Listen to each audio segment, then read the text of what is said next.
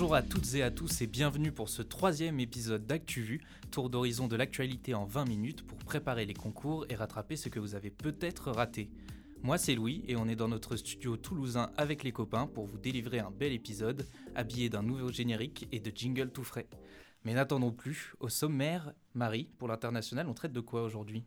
Aujourd'hui, on va parler de la Pologne et d'un possible Polexit. Mathilde, pour la rubrique France, va nous parler de Thomas Pesquet. En éco-société, Chloé, c'est quoi le thème du jour? Aujourd'hui, on va parler rugby féminin. Mon Thomas, pour la culture, on s'attaque à quoi? On s'attaque au nouveau plan d'aide à la culture du gouvernement nommé Monde Nouveau. Et enfin, Tanguy nous fera les recommandations avec un tour d'horizon des écoles de journalisme. Mais d'abord, et comme toujours, c'est l'heure d'affluoter avec Lucie cette semaine.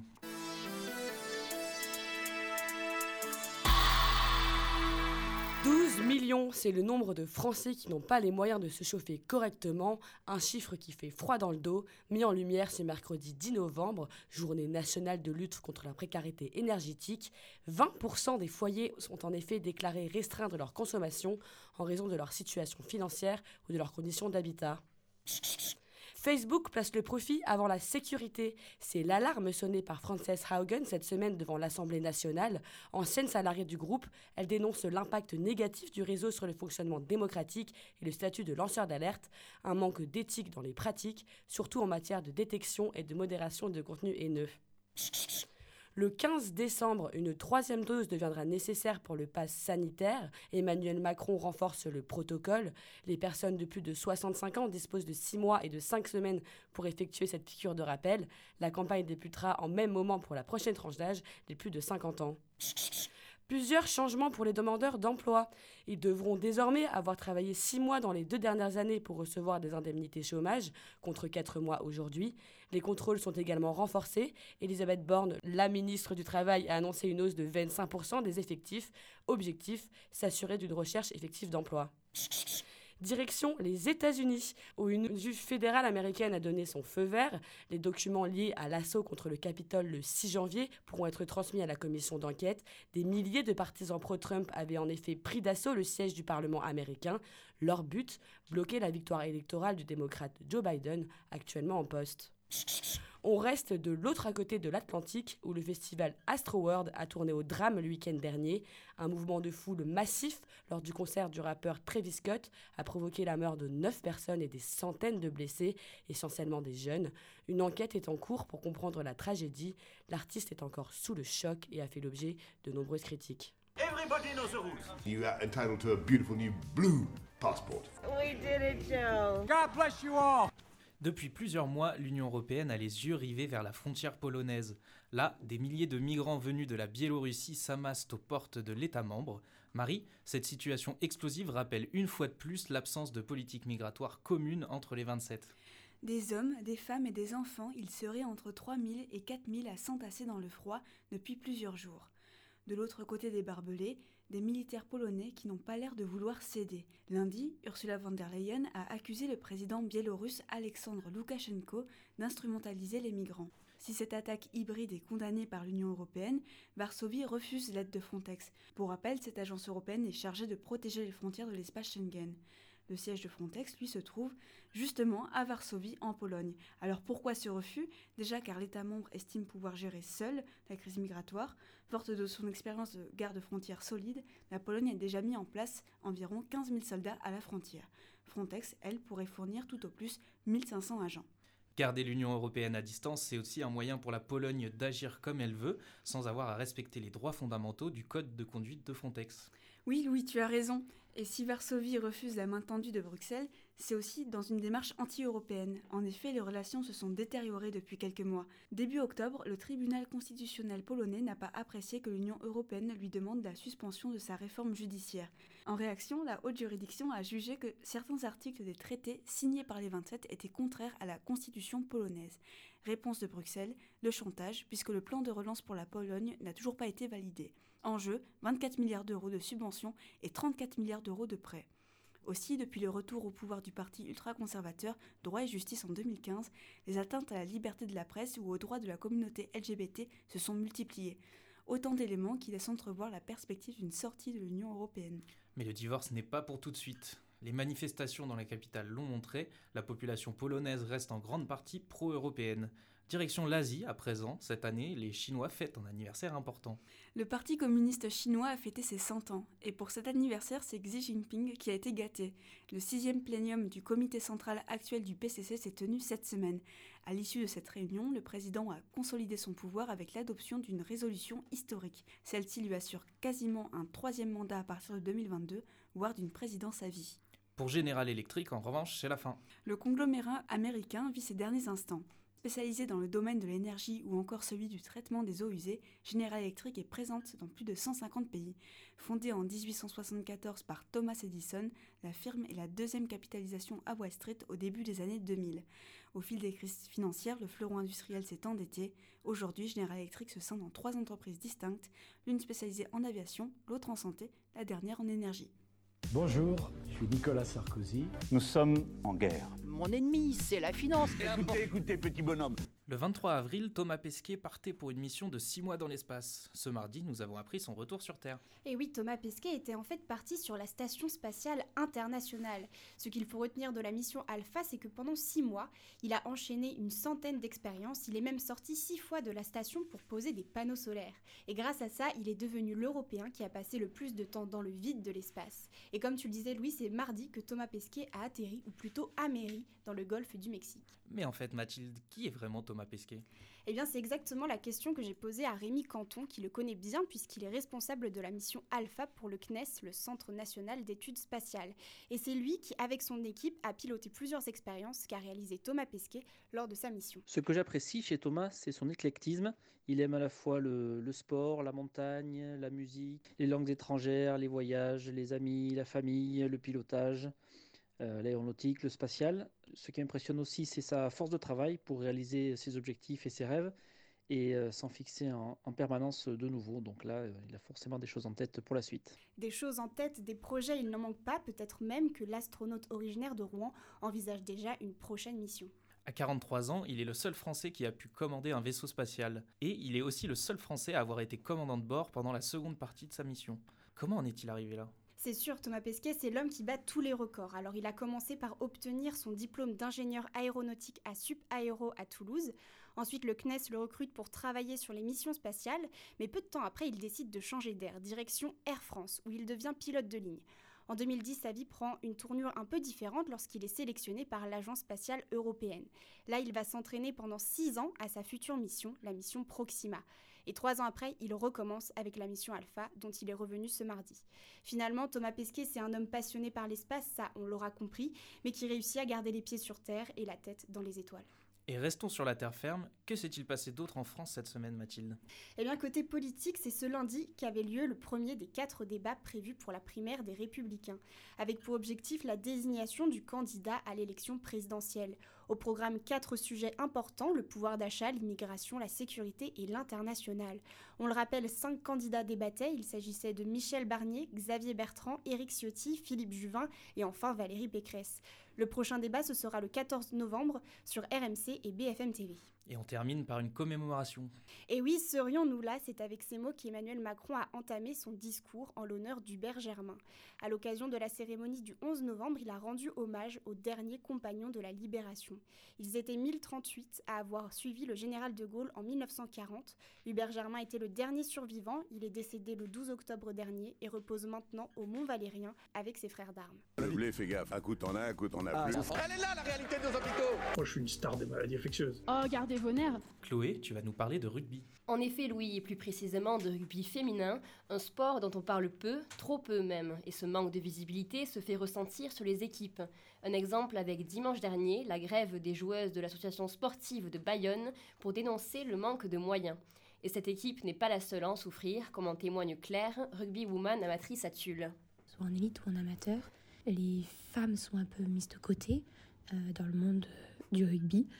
Euh, par ben, justement ce manque d'investissement, ce manque de moyens, pas avoir de joueuses 100% professionnelles, mais qui sont obligées d'avoir un travail à côté. Résultat, les joueuses de Bayonne ont tout bonnement refusé de jouer contre le stade toulousain et ne sont même pas rentrées sur le stade. Tu peux nous en dire davantage sur les raisons de cette grève? Les rugby women accusent leur direction de ne pas investir suffisamment dans leur club. Conséquence, le départ de nombreuses joueuses à l'intersaison, conduisant à un effectif insuffisant pour jouer la Coupe de France et l'élite 1, la première division nationale du rugby féminin. Au-delà des matchs, ce manque d'effectifs se fait ressentir à l'entraînement. Seulement 20 joueuses sont présentes en moyenne. Compliqué donc de jouer dans des conditions réelles, c'est-à-dire à 15 contre 15. Actuellement, dernière du classement en élite 1, ces conditions ne sont pas idéales pour remonter la pente. Il y a quand même eu des avancées ces dernières années. Lentement mais sûrement, depuis cette année, les joueuses de l'AS Bayonne bénéficient de l'accès à une salle de musculation et d'un préparateur physique mis à disposition par l'aviron bayonnais, le club masculin voisin des éléments essentiels pour une pratique à haut niveau de la discipline, et pourtant, la direction considère ces exigences comme des caprices de princesse. Pour résumer, l'ambiance n'est pas au beau fixe entre les joueuses et la direction du club. Pourtant, le rugby masculin est très reconnu en France comme à l'international et dispose d'énormément de moyens. Tout à fait, le rugby féminin n'est toujours pas autant considéré que la version masculine. En témoigne aussi la différence de traitement pendant la pandémie. Pour les filles, la Coupe du Monde 2021 et le tournoi des Six Nations ont été reportés à plusieurs mois, voire à un an après leur date initiale. Pour les hommes, il n'en est rien. Une saison normale avec un tournoi des Six Nations et une Coupe d'automne des Nations à la date prévue. En 2021, égalité dans le sport, pas si sûr. Le rugby féminin qui gagnerait à être plus médiatisé, ça c'est sûr. À suivre, Chloé, une nouvelle déclaration d'EDF. En cas d'impayé, fini les coupures de courant. Alors que les prix flambent, le premier fournisseur d'électricité de France met fin à cette pratique pour, à la place, en diminuer la puissance qui alimente le logement. Une pratique qui existe déjà dans le cadre de la trêve hivernale, mais qui sera donc généralisée à partir du 1er avril 2022. A noter qu'en France, 5,6 millions de ménages se trouvent en situation de précarité énergétique. Ensuite, du nouveau dans l'affaire PPDA. Rappelez-vous ces huit femmes qui ont accusé Patrick Poivre d'Arvor de viol et d'agression sexuelle dans les colonnes du journal Libération. Eh bien, l'action continue. Ces femmes vont plus loin et décident de monter une association du nom de MeToo Media. L'objectif, relayer le combat des femmes et des hommes qui souffrent silencieusement dans ce milieu médiatique, selon les mots d'une d'entre elles, Emmanuel Dancourt. Ici Bob Sinclair, j'écoute. Quand on y va, on va agressif. La chatte, la chatte qui a, la chatte Aujourd'hui, Thomas, tu nous parles du nouveau plan d'aide à la culture du gouvernement, un plan nommé Monde Nouveau. Oui, Louis, alors derrière ce terme un peu fourre-tout se cache en fait le nouvel appel à projet de l'État. Il a été décidé après le premier confinement de 2020 et vise à proposer aux artistes français un accompagnement dans leur création. Le comité est présidé par Bernard Blisten, ancien directeur du Centre Pompidou.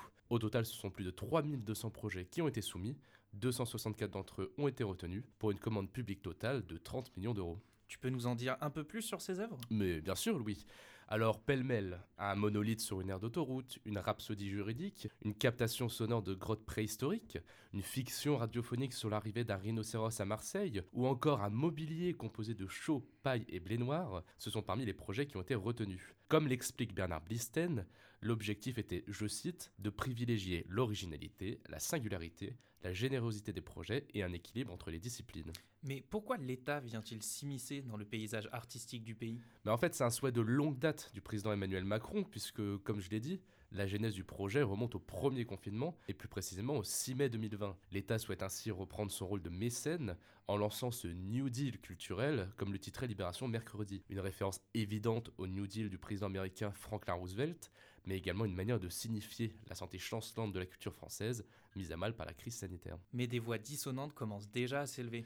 En effet, Louis, et en premier lieu à propos du caractère vertical de la commande. En effet, les citoyens français n'ont pas été consultés pour le choix des lauréats, ce qui pose pour certains la légitimité démocratique ce qui pose pour certains la légitimité démocratique d'une telle entreprise artistique. Dans une tribune publiée dans Le Monde, l'artiste François Hers propose ainsi de s'inspirer des nouveaux commanditaires, un modèle où ce seraient les usagers qui formuleraient leur désir aux artistes. Mais ne boudons pas notre plaisir, notre chère culture française renaît peu à peu de ses cendres.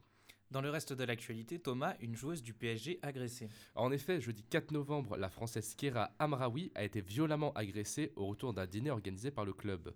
La milieu de terrain a été rouée de coups sur les jambes par deux hommes qui prendront ensuite la fuite. La thèse de la rivalité sportive est alors lancée. Sa coéquipière et remplaçante en club, Aminata Diallo, a été placée en garde à vue lundi. Elle a été libérée jeudi dans la soirée, ce qui exclut pour le moment une telle hypothèse, qui n'est pas sans rappeler très fortement l'affaire Hardin Carrigan de 1994. Et enfin, le cinéma perd une figure mythique. Dean Stockwell, ce nom ne vous dit peut-être rien, mais son visage vous est sûrement familier. Il est apparu notamment dans des séries comme Code Quantum ou Battlestar Galactica.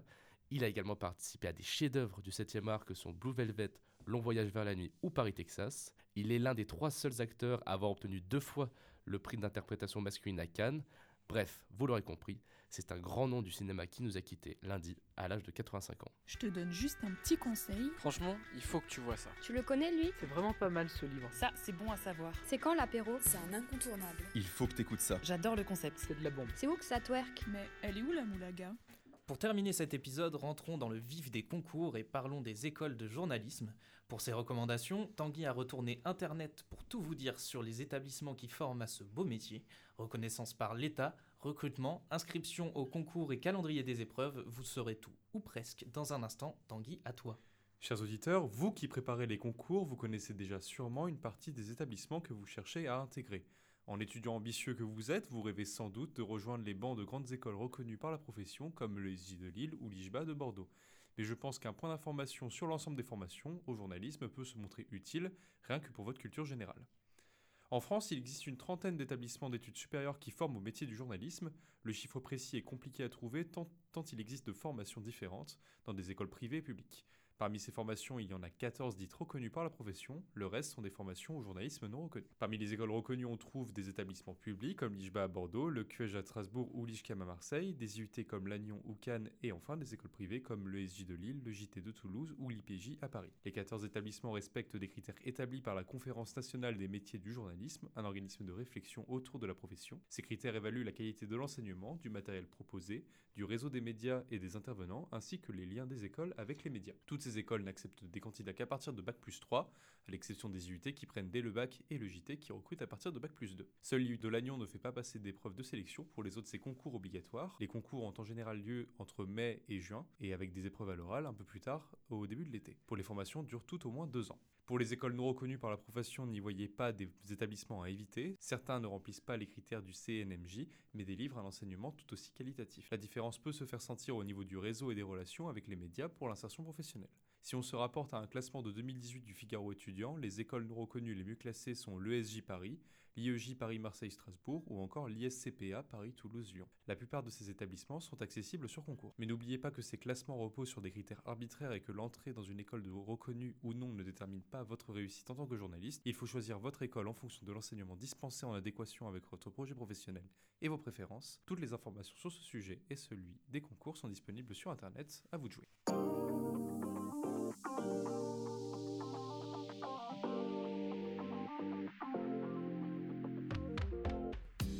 C'est la fin de ce troisième épisode d'ActuVu. On espère qu'il vous aura plu et que ça vous aura aidé à y voir plus clair sur l'actualité de la semaine.